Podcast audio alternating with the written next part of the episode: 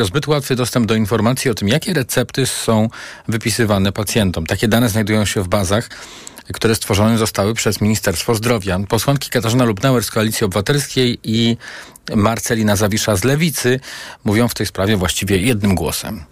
Polsce w tej chwili każdy lekarz może mieć dostęp do danych dotyczących recept każdego pacjenta. Wystarczy, że wejdzie na stronę gabinet.gov.pl, pisze PESEL i po tym PESEL-u może dowiedzieć się całą historię choroby, jeśli chodzi o recepty, jak również dane adresowe pacjenta. Nie powinno być tak, że dowolny lekarz, który nigdy nie widział mnie na oczy, który nie jest moim lekarzem, który nie leczy mnie, któremu ja nie udzieliłam zgody na dostęp do moich danych osobowych ma ten dostęp. I dlatego opozycja domaga się od resortu zdrowia podjęcia niezbędnych działań, wyjaśnienia, jak zamierza zabezpieczyć nasze dane, przy czym lewica ma już gotowe rozwiązanie. Lekarz, który y, potrzebowałby wglądu do konta danego pacjenta, korzystając z systemu, wysyłałby zapytanie, a dostęp uzyskiwał dopiero po tym, jak pacjent za pomocą kodów SMS-owych wyraziłby na to zgodę. Partie mają jeszcze dwa tygodnie na skompletowanie list wyborczych nazwiskami kandydatów na posłów i posłanki. Większość ma już te listy gotowe.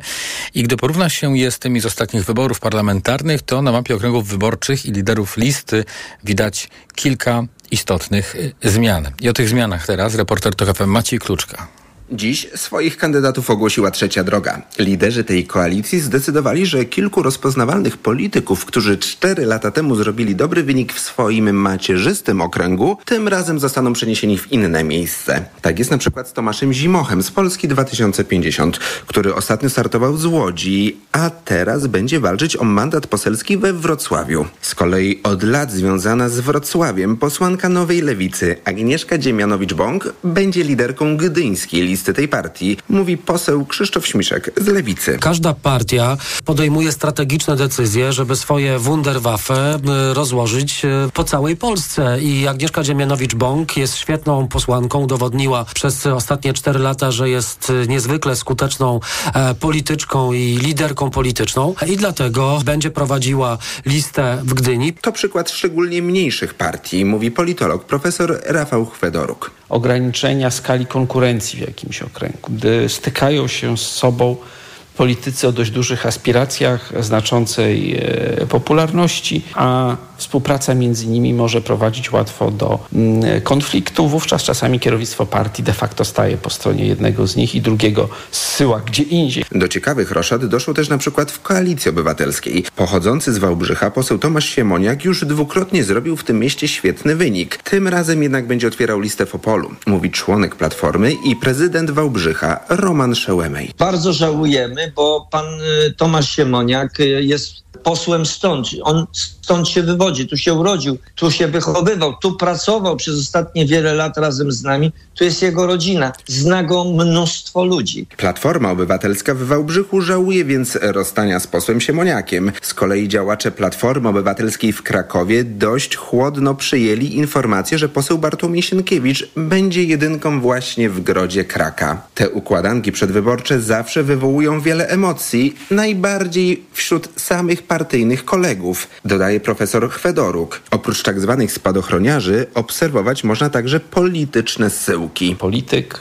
bardzo znaczący w skali kraju, w skali jakiegoś okręgu wyborczego jest zsyłany gdzieś głęboko, głęboko. W Polsce czasami odsyłany do Senatu, Profesor Chwedoruk odnosi się tutaj do przykładu wieloletniego posła Grzegorza Schetyny z Koalicji Obywatelskiej, który w tych wyborach będzie kandydatem do Senatu. Wybory to czas odnawiania mandatów dla obecnych posłów i walka o mandaty dla nowych kandydatów. Nie zawsze jednak da się odnowić tę samą pulę mandatów. PiS obecnie ma w Sejmie 227 posłów, ale według obecnych sondaży będzie ich po tych wyborach mniej. Dlatego dla zasłużonych polityków partii gorączkowo szukane jest dobre miejsce. Dobre, czyli w takim okręgu, który gwarantuje danemu kandydatowi zdobycie mandatu. Profesor Rafał Chwedoruk wyjaśnia to na przykładzie Wysp Brytyjskich. W Wielkiej Brytanii takie pojęcie safe seat. W zasadzie miejsce, w którym mogłyby się wybory nie odbywać, bo i tak wiadomo, kto, kto wygra. Niedawno doszło tam do, do, do wielkiego wydarzenia w North Shropshire, gdzie zawsze wygrywali torysi po raz pierwszy od pierwszego dwudziestolecia XIX wieku. Torysi przestali mieć, mieć mandat. A więc mimo misternych planów, matematycznych wyliczeń opartych na badaniach, wszystko się może zdarzyć, bo tak naprawdę wszystko w rękach wyborców. No i tak to z tymi wyborami właśnie jest. Dość długo wyborcom każe na siebie czekać, e, jeśli chodzi o mm, pewne zapowiedzi, skompletowanie list wyborczych i tak dalej. E, rządzące ugrupowanie, czyli e, PiS, sekretarz generalny tej partii zapowiedział dzisiaj, że w pierwszej połowie września nastąpi prezydencja programu tego ugrupowania, a na przełomie września i października odbędzie się konwencja w Katowicach. Podsumowanie dnia w Radiu TOK FM. Kolejny atak dronami na Moskwę i okolice rosyjskiej stolicy. Rosjanie twierdzą, że zestrzelili cztery należące do Ukrainy tego typu maszyny, a w związku z tymi atakami nad miastem dzisiaj zamknięto przestrzeń powietrzną. O znaczeniu takich ataków dla trwającej wojny mówił w TOK FM generał Tomasz Bąk, były dowódca 21. Brygady Strzelców Podhalańskich w Rzeszowie. Nie ulega wątpliwości, że y, od jakiegoś czasu siły zbrojne Ukrainy próbują również y, dezorganizować działalność y, i polityczną, i wojskową Federacji Rosyjskiej, między innymi poprzez dronowe ataki w głębi Federacji Rosyjskiej, no i na tak symboliczne miasto jak Moskwa, no bo nie ulega wątpliwości, że właśnie tam jest centrum władzy centrum decyzyjne i centrum odpowiedzialności za całą tą wojnę. E, w związku z tym e, Rosjanie czują się poddenerwowani, czują się mniej bezpieczni, bo okazuje się, że oprócz tego, że armia ukraińska zaczyna odnosić sukcesy na froncie w walce lądowej, również zaczyna coraz głębiej sięgać w ugrupowanie przeciwnika, również w sferę tutaj życia poza E, działalnością frontową, więc, więc jest to poważne zagrożenie dla Rosji i może wzbudzać e, konkretne również działania. A także zmieniać stosunek Rosjan do Kremla. Jak we wczorajszej analizie pisał Instytut Studiów nad Wojną, część rosyjskich tzw. Tak blogerów wojskowych skarży się w tej chwili, że rosyjskie siły nie bronią terytorium Rosji przed atakami, podał e, Instytut. Jednocześnie padają kolejne deklaracje dotyczące wspierania Ukrainy. Grecja zaoferowała, że dołączy do państw, które szkolą ukraińskich pilotów na myśliwcach F-16. Poinformował o tym prezydent Ukrainy Wołodymyr Załański. Dziękuję za te propozycje, dziękuję Tobie i Twojemu zespołowi za chęć zrobienia więcej, by pomóc Ukrainie w obronie naszej wolności. Naszej swobody. Powiedział Zełański do premiera Grecji Kyriakosa Mitso Takisa, który był wczoraj gospodarzem nieformalnej kolacji z bałkańskimi przywódcami i najważniejszymi unijnymi urzędnikami o tej kolacji także mówiliśmy wczoraj w TOK 360. W tym spotkaniu właśnie brał udział także prezydent Ukrainy, który w Atenach złożył swoją pierwszą oficjalną wizytę. Zdaniem Ukraińców samoloty F-16 istotnie wpłyną na przebieg y, wojny. Kiedy zatem pojawią się na ukraińskim niebie? Mówił o tym w TOK FM Szymon Tetera, redaktor naczelny magazynu Lotnictwo. Gość Agnieszki Lichnerowicz ocenił, że szkolenia pilotów mogą być już zaawansowane, co wynika z dotychczasowych doświadczeń tak na przykład pojawiły się zaawansowane e, systemy przeciwlotnicze Patriot, które nawet nowoczesne kinżały mogły e, rosyjskie strącać. No i jakoś sprawnie Ukraińcy operują tymi patriotami. No nie wzięło się to znikąd, po prostu ten kurs obsługi tego zestawu był już realizowany od dawna i po prostu skończył się kurs, no to ogłoszono, że się zaczynają dostawy. A plan był oczywiście powiedzmy od kwietnia 2022 roku już realizowany, bo zauważmy, tak mniej więcej co dwa miesiące na polu walki pojawia się jakiś nowy system zachodni, mm, ale to jest, pojawianie się już było dawno zaplanowane i po prostu kluczowym aspektem tutaj jest nie samo dostarczenie sprzętu, tylko wyszkolenie odpowiedniej liczby ludzi, żołnierzy, którzy będą obsługiwać ten sprzęt. Czyli wydaje się, że jest szansa, że do końca roku one będą mogły, no już piloci będą gotowi A, tak, myślę tak, bo, Nawet wcześniej. nieprzypadkowo ogłoszono teraz dostawę F-16, tak? Jeżeli dos, ogłoszono dostawę, to znaczy, że, że, że niedługo się pojawią na polu walki. A jednocześnie z ostatniego komunikatu holenderskiego resortu obrony wynika, że Ukraina może otrzymać myśliwce F-16 od Holandii dopiero po całkowitym przejściu holenderskich sił powietrznych na nowe samoloty F-35, a resort dodaje, że ten cały proces może potrwać do końca 2024 roku. TOK 360. W Johannesburgu rozpoczyna się dzisiaj trzydniowy szczyt BRICS, czyli Brazylii, Rosji, Indii, Chin, a także RPA. Temat 15 już szczytu tej grupy państw to BRICS i Afryka. No bo właśnie Afryka stała się polem dyplomatycznej rywalizacji pomiędzy Wschodem, Chinami i Rosją oraz Zachodem, przede wszystkim Stanami Zjednoczonymi i Unią Europejską. Zrzeszone państwa e, sporo dzieli, no ale łączy przede wszystkim chęć rzucenia wyzwania dominującym na świecie państwom Zachodu. A do tego tematu jeszcze będę wracał w podsumowaniu dnia w rozmowie z doktorem Witoldem Rodkiewiczem, głównym specjalistą zespołu rosyjskiego w Ośrodku Studiów Wschodnich, no bo właśnie taką rosyjską e, perspektywę na ten szczyt przyjmiemy. Były premier Tajlandii Taksin Shinawatra powrócił właśnie do kraju z dobrowolnego wygnania i od razu y, właściwie czeka go odsiadka. Polityk ma spędzić łącznie 8 lat w więzieniu w związku z nadużywaniem władzy oraz innymi oskarżeniami. 74-letni Taksin został skazany za trzy różne przypadki nadużycia władzy i malwersacji. Tajskie media relacjonowały jego przybycie do kraju wraz z trojgiem dzieci i wnukami. Po wyjściu z samolotu pozdrowił setki zgromadzonych zwolenników i przybyłych dziennikarzy. Było więc tak właściwie odświętnie. A o tym, jak były premier budował w czasie swoich rządów poparcie dla siebie, mówił w TOK doktor habilitowany Michał Lublina z Instytutu Bliskiego i Dalekiego Wschodu Uniwersytetu Jagiellońskiego dla e, szerokich mas społeczeństwa na północy Tajlandii, no był, e, był pierwszym politykiem, który się o nich zatroszczył poprzez te różne subsydia. Tam jest na przykład tanie, tania, a momentami darmowa służba zdrowia. E, to przez wszystkie takie działania e, oni pierwszy raz poczuli, że, no, że ktoś się nimi zajmuje w tym Bangkoku, a nie tylko, nie tylko robieniem pieniędzy, które to oczywiście pieniądze Taksin też dość skutecznie robił. No i e, to doprowadziło do konfliktu między nim a, a Mm, a starymi elitami. Mm, początkowo Taksin wygrał kolejne wybory, no ale potem został obalony w zamachu stanu. No i, e, no i od tego się zaczęło, zaczęła ta cała historia mm, czerwono-żółta, czyli z jednej strony mieliśmy czerwone koszule, czyli, czyli zwolenników Taksina, z drugiej strony żółte koszule, czyli zwolenników royalistów starych elit. No i jak jedni byli u władzy, to drudzy protestowali na ulicach Bangkoku. No i tak w kółko. Usłyszeliśmy w audycji połączenie. No i tutaj pojawia się zasadnicze pytanie. Po co w tej chwili były premier właściwie wrócił do kraju? Wszystko wskazuje na to, że, no, że zawarto zgniły układ, ponieważ e, no, tajski, tajski Tusk z tajskim Kaczyńskim się pogodzili dlatego, że pojawił się ten trzeci, który jest dla establishmentu jeszcze gorszy, czyli partia Move Forward, która wygrała wybory i która miała stworzyć rząd, ale jej nie stworzyła, bo zablokował ją Senat.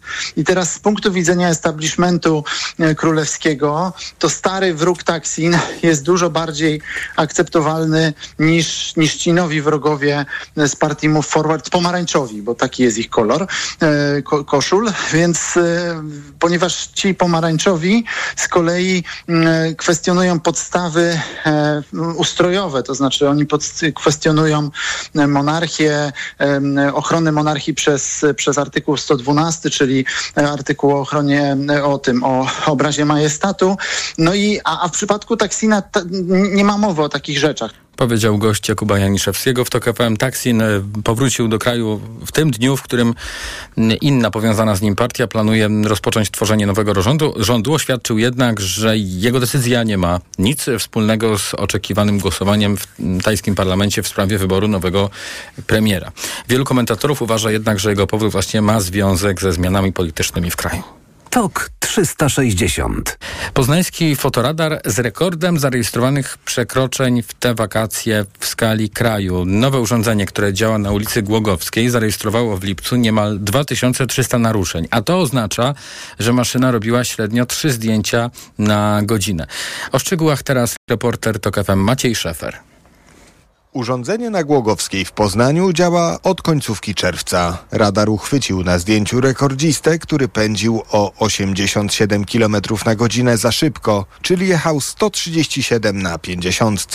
Kierowca otrzymał najwyższy z możliwych mandatów, czyli 2,5 tysiąca złotych oraz 15 punktów karnych. Większość przekroczeń, które zarejestrowano, nie przekracza jednak 20 km na godzinę. Pan Michał, który na co dzień porusza się po Poznaniu autem, uważa, że stacjonarne radary poza obszarem ich działania wcale nie wpływają na zachowania kierowców. Sądzę, że nie, bo ludzie, jeżeli są oznakowane fotoradary, to ludzie wiedzą, gdzie zwalniać i gdzie jechać przepisowo. Kierowca uważa, że bardziej skuteczne są bezpośrednie działania policji. Lepsze były fotoradary, jak były takie znienacka, jak policja stoi i miała te takie budki śmieszne. To było lepsze chyba. Innego zdania jest pani Jagoda, z którą rozmawiałem na skrzyżowaniu przed innym stosunkowo nowym radarem w Poznaniu przy ulicy Hetmańskiej. Wydaje mi się, że w terenie zabudowanym, zwłaszcza w mniejszych miejscowościach, jednak mimo wszystko pełnią funkcję prewencyjną. Z uwagi na to, że uczą kierowców tego, że w terenie zabudowanym no, należy zwolnić. No pytanie,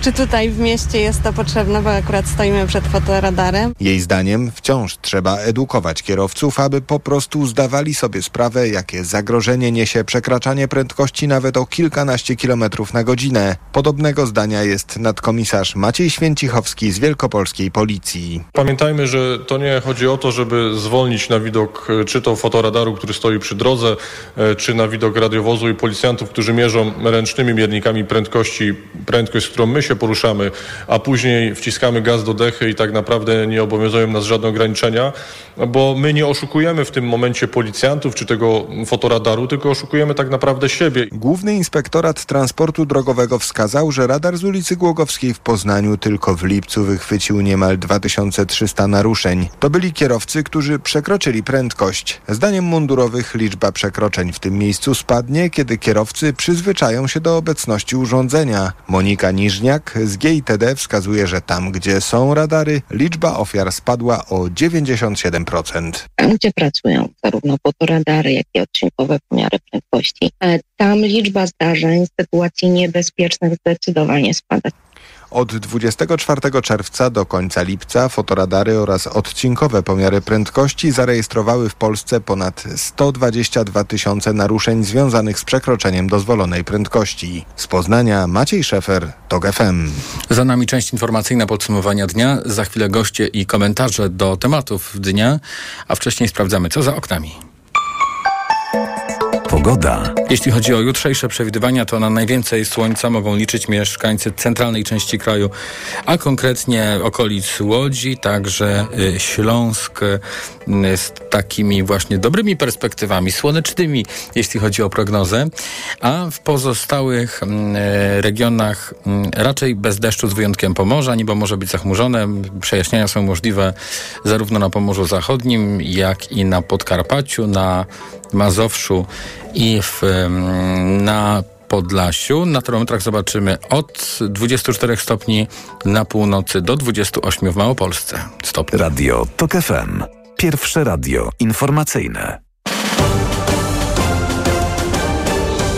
TOK 360.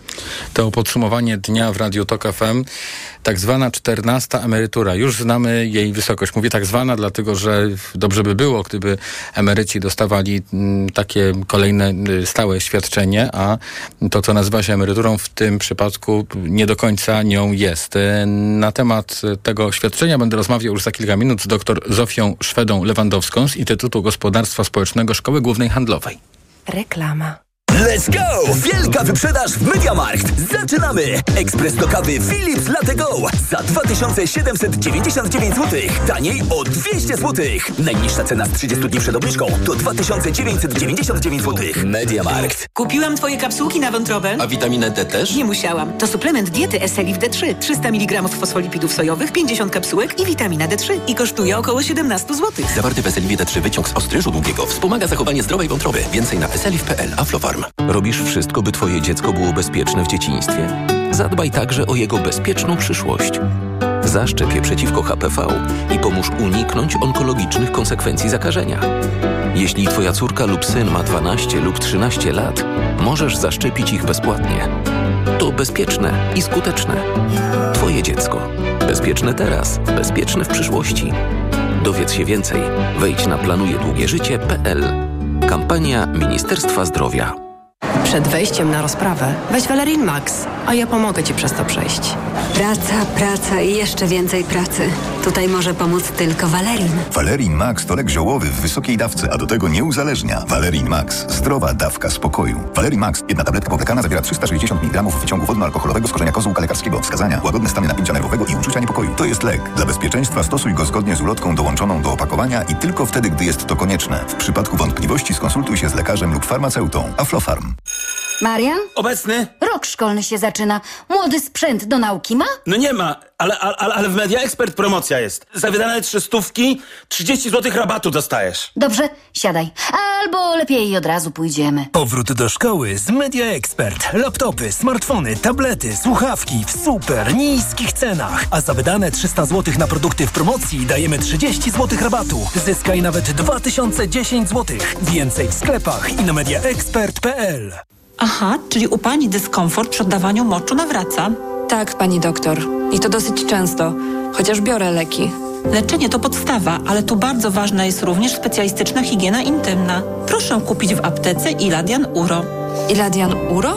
Tak, specjalistyczny żel kosmetyczny. Iladian Uro myje, pielęgnuje i w konsekwencji chroni układ moczowy. Dziękuję. W takim razie zamienię swój żel na Iladian Uro. Iladian Uro, higiena i ochrona. Pola idzie teraz do szkoły, prawda? Jak te dzieci szybko rosną. I szybko wyrastają ze swoich rzeczy. Wszystko do szkoły? Na Allegro mają, a do tego wzorowy wybór plecaków, ubrań oraz butów znanych marek. Kup przed pierwszym dzwonkiem. Allegro. Reklama. Tok 360. Rząd ogłosił wysokość tak zwanej 14 emerytury w stosunku do tego, co przewiduje ustawa. To, to świadczenie, takie jednorazowe świadczenie wynosić będzie o około 300, 800, przepraszam, 38 zł netto więcej niż wynikałoby z ustawy. Na ten temat będę teraz rozmawiał z dr Zofią Szwedą-Lewandowską z Instytutu Gospodarstwa Społecznego Szkoły Głównej Handlowej. Dzień dobry. Witam w TOK 360. Dzień dobry. No i na początku chciałem zapytać panią, czy to jest... Um, czy to jest dobra wiadomość? Może tak zapytam, a później zastanowimy się o perspektywach różnych na tę sprawę.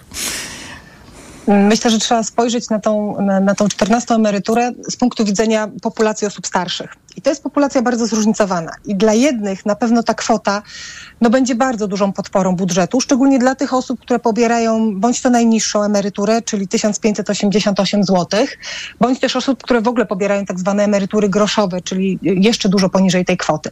Ale dla osób, które pobierają 3, 4 czy 5 tysięcy złotych emerytury, pomimo tego, że oczywiście adekwatnie to świadczenie będzie niższe niż w przypadku tych osób, które pobierają niższe świadczenia, no to one tak tego bardzo nie odczują w swoim budżecie. To znaczy to nie poprawi jakoś bardzo ich um, sytuacji.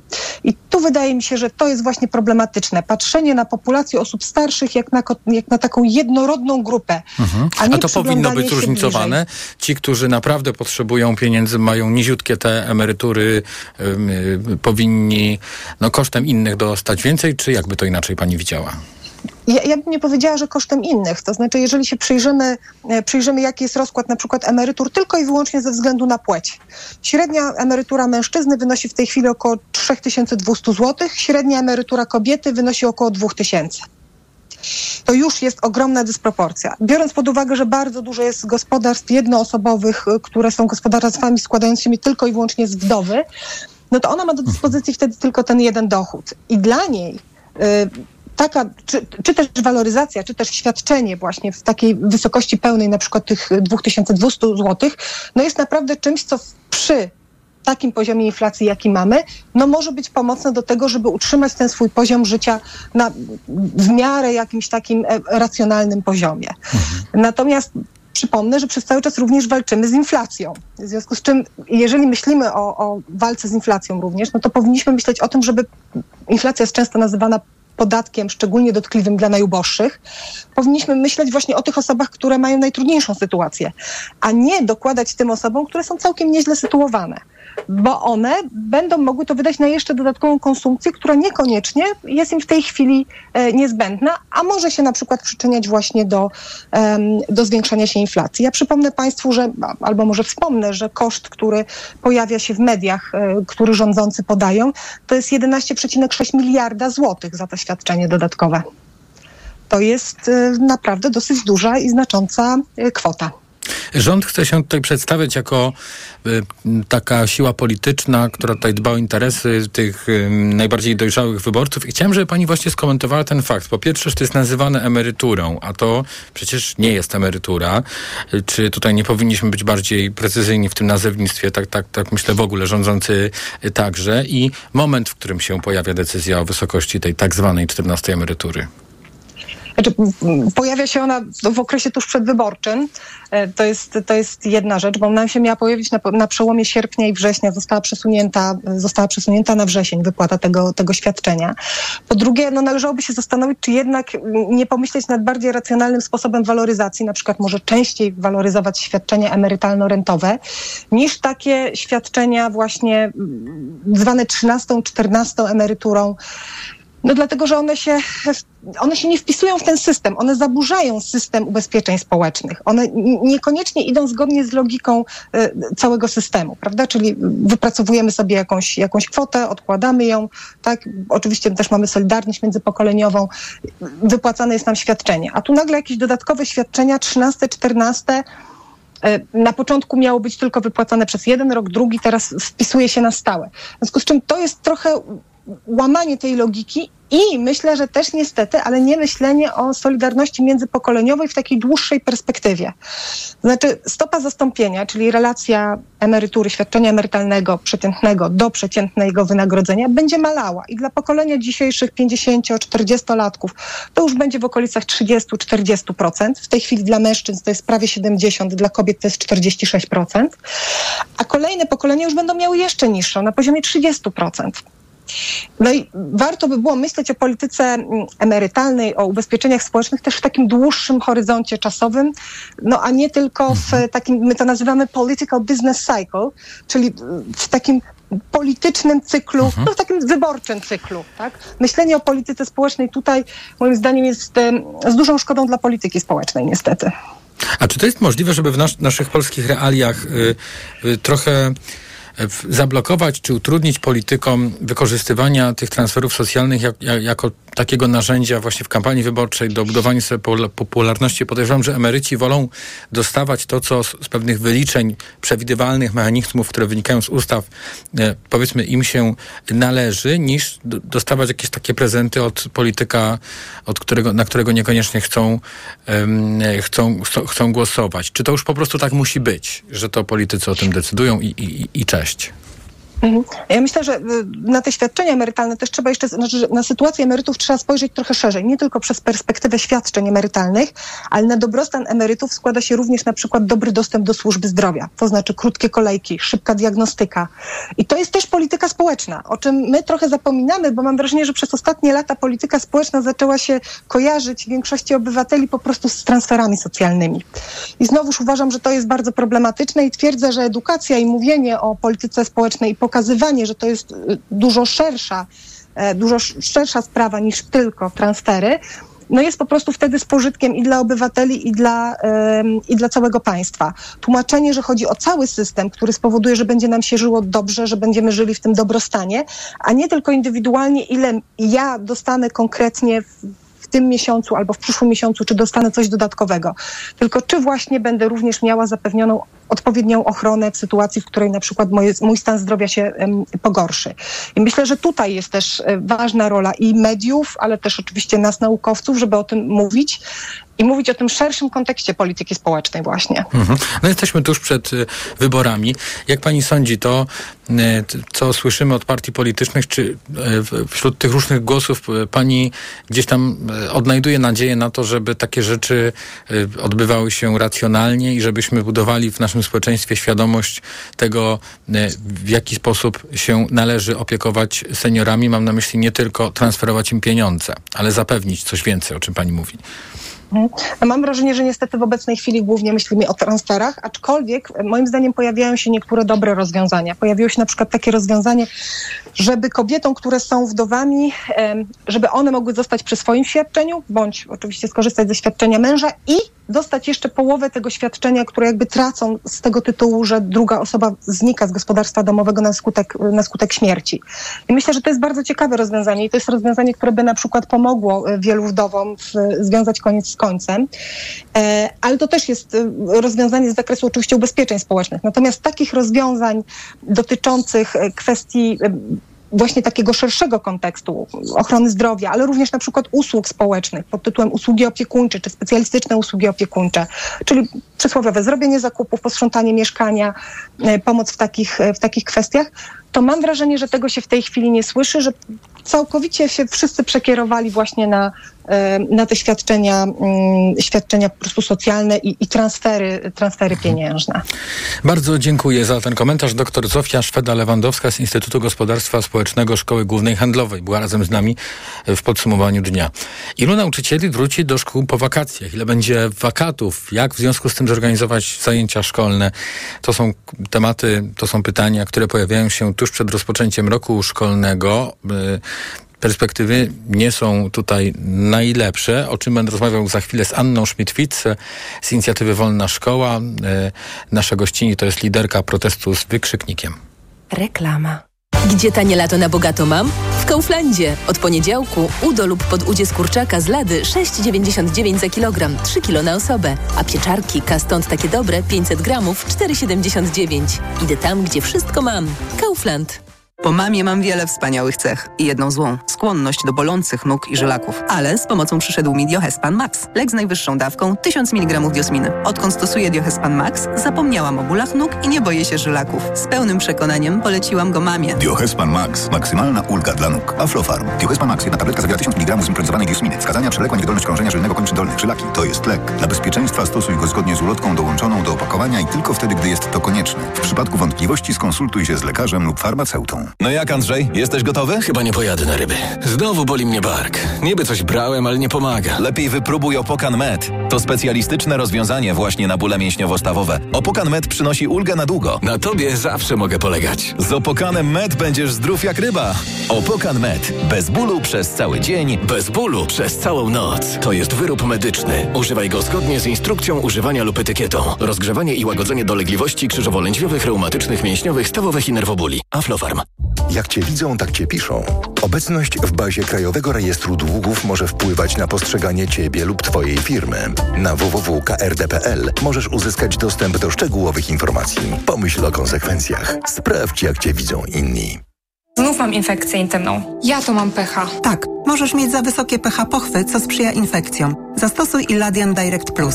Iladian Direct Plus przywraca i utrzymuje fizjologiczne pH pochwy, dzięki czemu zapobiega nawrotom infekcji. Iladian Direct Plus. Zapomnij o infekcjach intymnych. Pomocniczo w leczeniu oraz w profilaktyce bakteryjnego, grzybiczego lub mieszanego zapalenia pochwy, w łagodzeniu suchości i uczucia napięcia błony śluzowej pochwy. Aflofarm to jest wyrób medyczny. Używaj go zgodnie z instrukcją używania lub etykietą.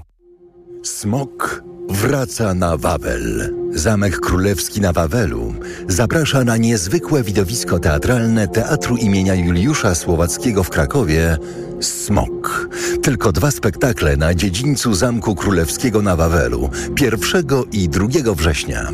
Bilety w sprzedaży na teatrwkrakowie.pl i eventim.pl. Realizację spektaklu Smok dofinansowano ze środków Ministra Kultury i Dziedzictwa Narodowego. Problemy ze snem dotykają coraz więcej osób, dlatego warto umieć sobie z nimi radzić. Zawarta w suplemencie diety Positivum Sen melatonina ułatwia szybsze zasypianie, a wyciąg z szyszek chmielu pomaga zachować spokojny sen. Positivum Sen. Polecam. Ewa Gawryluk. Aflofarm. Nas, uczestników ruchu drogowego, łączy jedno. Troska o bezpieczeństwo. Liczba wypadków systematycznie spada, a od 1 lipca dla samochodów osobowych i motocykli wszystkie odcinki państwowych autostrad są bezpłatne. Podróżujmy bezpiecznie. Szerokiej drogi. Bez opłat. Ale ty schudłaś. Nie zgadniesz dzięki czemu. Zmieniłam preparat magnezu. Na magiczny magnes? Na Neomax Slim. Neomax Slim to suplement diety, który dostarcza magnez, a do tego dzięki nasionom kolanitida wspomaga odchudzanie. Skoro i tak bierzesz magnez, wybierz Neomax Slim. I przy okazji zadbaj o smukłą sylwetkę. Tak zrobię. Tobie także przyda się zdrowa dawka magnezu. Neomax Slim. Więcej niż magnez. Aflofarm. Play w domu i poza domem. Przejdź do Play i korzystaj z nowoczesnej sieci 5G. Wybierz ofertę z internetem bez limitu prędkości i danych w smartfonie już od 35 zł miesięcznie. A do tego dokup smartfon Samsung w super cenie. Szczegóły w salonach i na play.pl, bo w Play płacisz mniej. Play. Reklama. TOK 360. Niecałe dwa tygodnie pozostały do rozpoczęcia nowego roku szkolnego.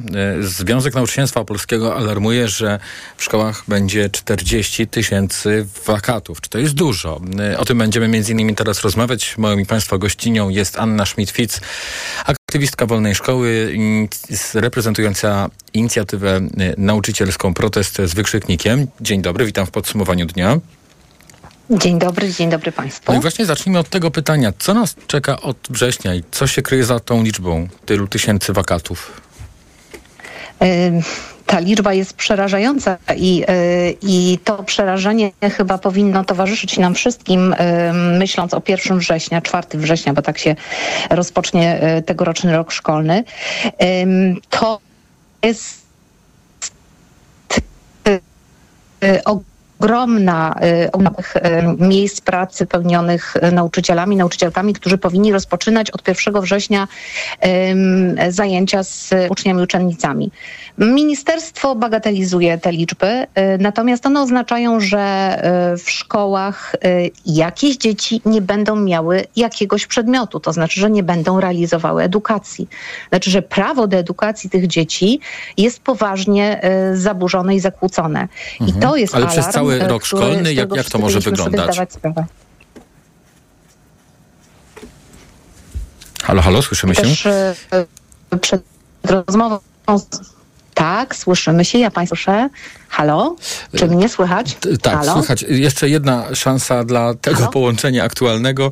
E, To jeśli e, będą kolejne takie techniczne problemy, to spróbujemy się inaczej połączyć. Ale właśnie chciałem zapytać, jak to może wyglądać? Czy to mo- może być brak, brak jakiegoś przedmiotu przez cały rok szkolny? Za chwilę znów połączymy się w tej sprawie. 40 tysięcy wakatów. O takich właśnie brakach w polskiej szkole informuje Związek Nauczycielstwa Polskiego. I tutaj właściwie mamy do czynienia z kulminacją e, pewnych problemów, bo mamy także kulmin- kulminację roczników. W związku z tym jest problemem z e, wolnymi miejscami dla uczniów, a jednocześnie nie ma nauczycieli. Wiem, że słyszymy się ponownie. No to chciałem zapytać, jakby pani mogła właśnie zobrazować słuchaczom, e, z, z czym możemy tutaj mieć do czynienia, że jakiegoś przedmiotu w ogóle przez cały rok szkolny nie będzie? Tak, może tak być nawet y, i tak się już zdarzało. To są rzeczy, które są takimi tajemnicami trochę. My to, my o tym nie wiemy, to jest przemilczane, to jest ukrywane, że na przykład y, nauczyciel nie jest zatrudniany przez nawet i pół roku, zdarza się, że i rok. Dyrektorzy próbują robić co mogą, żeby jakoś uzupełniać te wakaty, przesuwać nawet w siatce godzin przedmioty na inne, na inne lata. To są y, teraz takie rzeczy, które się już działy. Ym, W tym roku wygląda na to, że sytuacja będzie jeszcze trudniejsza, bo tych y, brakujących nauczycieli jest jeszcze więcej. Szczególnie oczywiście w dużych miastach. Tutaj pan minister ma rację, że, że to jest problem dotyczący dużych miast, no ale tam też są dzieci, które, którym należy się dobra jakość edukacji i którym należą się ci nauczyciele i należy się realizacja y, programu z wszystkich przedmiotów. Więc to jest bardzo poważny problem. E, który jest, e, tak jak powiedziałam, troszeczkę ukrywany, dlatego że ani, e, ani dyrektorzy nie chcą się chwalić, że nie mają tych, tych wakatów wypełnionych, no bo, no bo to też się wiąże z jakimś przyznaniem się do tego, że, że Mhm. sobie nie poradziłem przed, przed przełożonymi swoimi, więc tutaj, tutaj musimy zwrócić uwagę, że ten problem jest też niestety ukrywany i absolutnie bagatelizowany przez ministerstwo, co uważam jest absolutnie niedopuszczalne. To może w takim razie ministerstwo pewnych rzeczy nie widzi. To powinniśmy rozmawiać o tym, aby w w ogóle rodzice nagłaśniali te problemy, żeby y, jakby takie kwestie by, były poddawane jakiejś takiej publicznej dyskusji, no bo ostatnie lata pokazują, że y, mimo y, problemów także w niedostatecznej liczby nauczycieli, jakoś ten rok szkolny udało się zakończyć i nikt specjalnie tutaj alarmu nie podnosił zbyt głośno. Myślę, że to jest bardzo dobry postulat pana redaktora. Y, Zachęcam rodziców, żeby podnosili larum wszędzie tam, gdzie brakuje, y, będzie brakowało od 1 września nauczycieli, nauczycielek. Y, Myślę też, że, że wrzesień będzie po prostu y, sprawdzianem i jakimś takim odkryciem kart, jak to tak naprawdę jest, bo na razie jesteśmy po, poddawani propagandzie sukcesu, że jest wspaniale, że, że nic się złego nie dzieje. No to poczekajmy do września i zobaczmy, czy jest tak wspaniale. E, Ja wiem, że w, w środowiskach, których, e, których, z którymi mam kontakt, odejścia, skala odejść jest ogromna. Nauczyciele myślą o. Ostatnie badania pokazały, że, że 50% nauczycieli e, i nauczycielek warszawskich myśli o odejściu z zawodu. Trzymają te, te decyzje do ostatniego momentu czasami. Nawet bywa tak, że, że wypowiedzenia składają z dnia na dzień e, w jakiejś takiej desperacji i w e, w ratowaniu jakby swojego dobrostanu też. A pani nie, nie brakuje, tak pani brakuje szkoły po dwóch latach od odejścia z zawodu? Szkoły mi nie brakuje. Brakuje mi, e, brakuje mi e, uczniów, uczennic, brakuje mi e, tego bycia, tak, bycia, zgadza się, bycia z klasą, bycia z rodzicami tych uczniów. To była rzeczywiście sól pracy mojej i to była wielka przyjemność. Nie brakuje mi szkoły, ponieważ szkoła tkwi w systemie, który jest piętrowo i wielopłaszczyznowo w jakiejś ogromnej patologii zanurzony.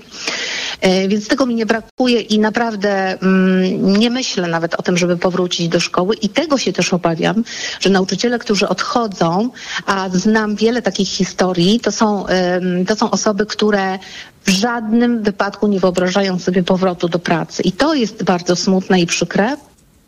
E, I to jest taki alarm, który e, za, i odpowiedzialność za tą sytuację będzie ponosić obecne e, kierownictwo, kierownictwo e, Ministerstwa Edukacji i Nauki.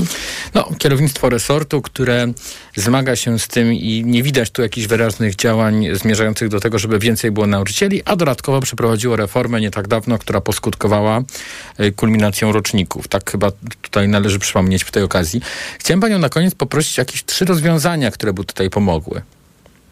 E, To pierwszym i zasadniczym rozwiązaniem, które mogłoby pomóc i mogłoby e, zaradzić temu, em, temu poczuciu jakby niedowartościowania takiego na poziomie najzwyklejszego bezpieczeństwa finansowego e, nauczycieli i nauczycielek, to są po prostu podwyżki.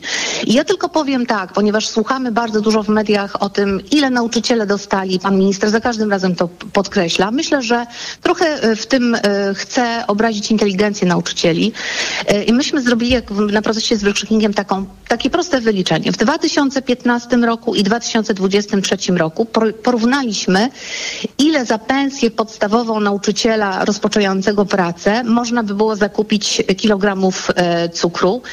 I e, te wyliczenia pokazują, że wartość pieniądza spadła o 50%, czyli realny spadek wynagrodzeń jest o 50%. Więc nie mówmy tutaj o żadnych podwyżkach, tylko mówmy o tym, że to jest totalna pauperyzacja naszego zawodu. I na pewno pierwszym i zasadniczym e, takim rozwiązaniem byłaby podwyżka e, jak najszybciej, żeby zatrzymać tych, którzy już myślą dzisiaj o odejściu. To jest e, pierwsza, pierwszy kierunek, a dwa pozostałe? Już mówię. Następny to jest rezygnacja z e, fatalnego projektu, który w tej chwili leży w Sejmie, e, mianowicie Lex Czarnek 3.0, czyli próba e, wyeliminowania ze szkół organizacji pozarządowych. To jest ogromne wsparcie dla nauczycielek i nauczycieli i też taka sól pracy wielu, wielu z nich. Praca z organizacjami pozarządowymi, która wzbogaca ofertę edukacyjną, która jest wartością dla uczniów i uczennic. Pozbawienie tego nauczycieli, czyli taka kontrola nad tym, e, co ci nauczyciele i z kim mają współpracować, będzie na pewno wpływała na obniżenie też motywacji e, do ich pracy. I to jest e, taka, ta, ta, ta drugie rozwiązanie.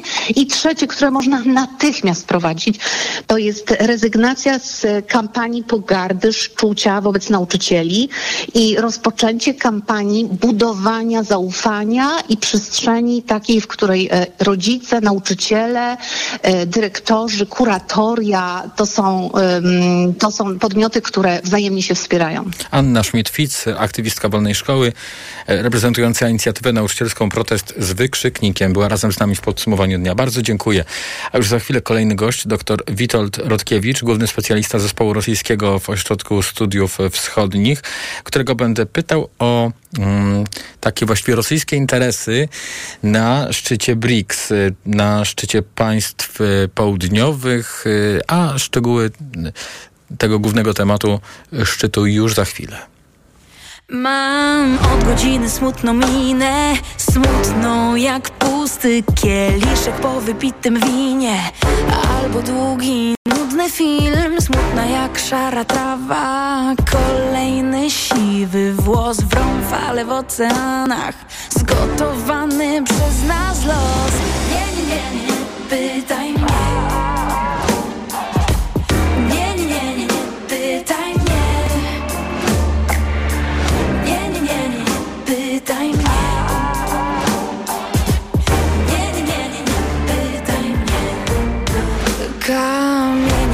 pierwszy rzuci. Ten, kto w uśmiechu trwa Całe swoje życie. Banan, dwa, cztery H Na chodniku w październiku. Płakać na plakat chcę Gdy kobietom niewygodnie. A usta ciągle wórzy mnie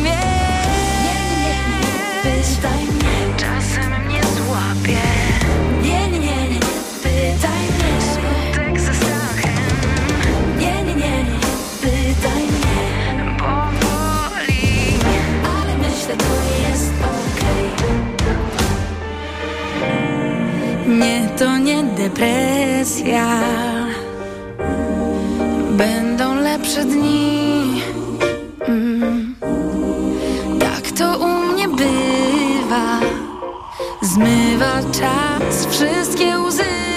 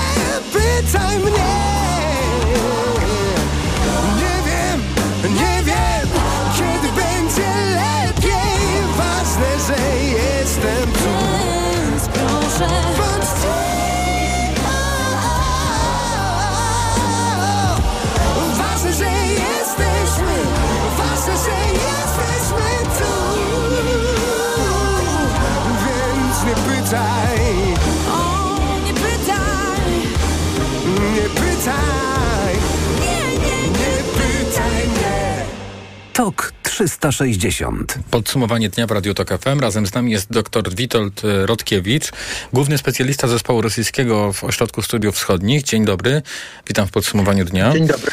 Dzisiaj rusza szczyt y, BRICS, y, czyli państw zrzeszonych właśnie w ramach organizacji o tej nazwie. W skrócie Brazylia, Rosja, Indie, Chiny i RPA, czyli, czyli South Africa. Stąd właśnie ten skrót. No i mowa jest na tym 15 już szczycie o ekspansji tego bloku. Należy do tego Rosja, która jest państwem jakby w, wyróżniającym się na tle pozostałych w ten sposób, że tamte e, pozostałe to są państwa rzeczywiście południa. Rosja tutaj pod wieloma względami, tak myślę, możemy spokojnie powiedzieć, się wyróżnia. I co na początku tego szczytu pa, pan by tutaj wyróżnił? E, na ile jest silna pozycja Rosji, która no, nie zdecydowała się wysłać tam e, swojego prezydenta? E, przede wszystkim wydaje się, że e, ten szczyt pokazuje bardzo dobrze e, zmianę relacji pomiędzy Chinami a Rosją, dlatego że BRICS jako taka, najpierw jako forum, później jako, jako organizacja, powstawały z inicjatywy tych właśnie dwóch państw, Chin i Rosji. I tam był praktyczny pewien wymiar, bo chodziło o to, żeby skoordynować pozycje tych początkowo czterech państw, to znaczy Rosji, Chin, Brazylii i Indii. W negocjacjach dotyczących e, technicznych spraw e, zarządu, tak jak się mówi, governance e, międzynarodowych instytucji finansowych, to znaczy IMF-u, Międzynarodowego Funduszu Walutowego i Banku Światowego, i tam chodziło o, zmianę kwot, o zmianę e, podziału mm, kwot, e, które, które są przypisywane poszczególnym państwom. E, czyli to miało odzwierciedlać jakby wzrost znaczenia gospodarczego tych państw w ramach gospodarki światowej. I, ale te Chiny i, Ro i Rosja miały tutaj zamiary, czy miały te ambicje szersze, to znaczy chodziło o stworzenie takiego, no w zasadzie to, to trochę maskowano, ale w zasadzie antyzachodniego o, takiego forum, które mhm. miało e, e, przeciwstawiać się e, rzekomemu, rzekomemu, rzekomej dominacji światowej gospodarki, światowego w ogóle świata przez, przez Zachód. E, I ta, ta, e, co jest charakterystyczne, po rozpoczęciu wojny na Ukrainie Rosja jeszcze bardziej jakby tutaj um, rozbudowała w swojej motywacji, w swoich, w swoich, w swoich swoich pomysłach mhm. dotyczących roli BRICS, e, taki, taki wymiar anty, antyzachodni. No właśnie, i tutaj... Oskarżenia padają o rasizm, neokolonializm, o wyzysk i tak dalej, i tak dalej. Tutaj kierunki Ale, tego 15 jak... szczytu mhm, są, są zbieżne z tym, co robi Rosja na arenie międzynarodowej, bo y, to hasło to jest BRICS i Afryka aktualnego szczytu, a przecież Rosja wiadomo, że stoi za y, tymi państwami, w których rządzi wojsko afrykańskimi, więc to jest taka wspólna tutaj kwestia. Y, Władimira Putina nie ma na tym szczycie BRICS, y, no bo poprzednio pojawiały się takie informacje, że w związku z nakazem aresztowania y, tego polityka Republika Południowej Afryki znajduje się w trudnym położeniu. Jakby pan tutaj właśnie ten klimat wokół Rosji na szczycie określił? No przede wszystkim y, Rosja sprawiała pewien kłopot, tak? To znaczy te, te państwa, zwłaszcza Afryce Południowej, która ze względu na swoje formalne zobowiązania powinna byłaby e, Władimira Putina aresztować, no ale oczywiście to, to, to z drugiej strony y, Południowa Afryka nie chce sobie psuć relacji z Rosją, są one dla niej, chce, chce, chce maksymalnie wykorzystać te relacje do, do targowania się z, ze Stanami Zjednoczonymi i Zachodem. E, więc tutaj y, to, to, to, to, to, że Władimir Putin zgodził się na to, że nie przyjedzie, no, w pewnym sensie ułatwiło sytuację. To był taki no, pewien gest, ale jednocześnie pokazywało no, jednak, że problemy, jakie rodzą dla Rosji. To I to jest ta Rosji, słabość, tak, przepraszam, i, w i, tak. E, ale Rosji. Ja chciałem czy... jeszcze jedną mhm. rzecz tutaj powiedzieć, ważniejszą. To znaczy, y, w, całym, w całej agendzie tego szczytu widać dominację interesów i, i, i jakby agendę tego szczytu definiuje jednak, e, jednak Chiny definiują. I e, w to jest charakterystyczne, jak się czyta rosyjskie, rosyjskie komentarze dotyczące tego szczytu, to, to w zasadzie Rosja nie ma nic takiego do zaoferowania poza retoryką. I, i w zasadzie podpisuje się pod y, projektami czy pomysłami, które, które, mhm. y, które y, formułuje Pekin. A z czego to Co wynika, że głos Chin jest silniejszy i czy przypadkiem ta, no. taka słabnąca pozycja międzynarodowa Rosji związana z e, wojną się do tego nie przyczynia? E, no przede wszystkim dlatego, że Chiny mają tym państwom, które do tego BRICS chcą przyłączyć, czy chcą jakoś współpracować, z tym ma konkretne rzeczy do zaoferowania, znaczy po prostu mm, pieniądze, kredyty, finansowanie, inwestycje i, i tak dalej, i tak dalej.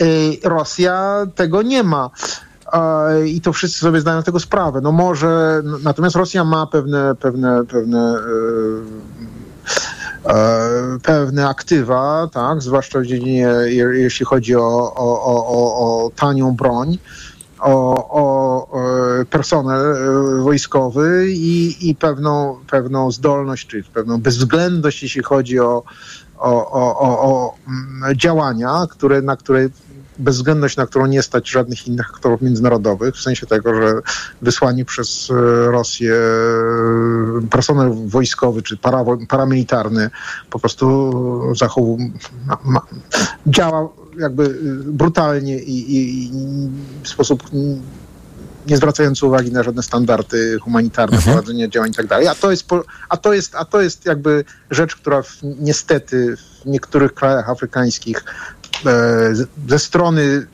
elit afrykańskich, czy części elit afrykańskich, no jest na to popyt, tak? bo oni też chcą oni też chcą, e, jakby mają swoje, swoje e, ambicje autorytarne.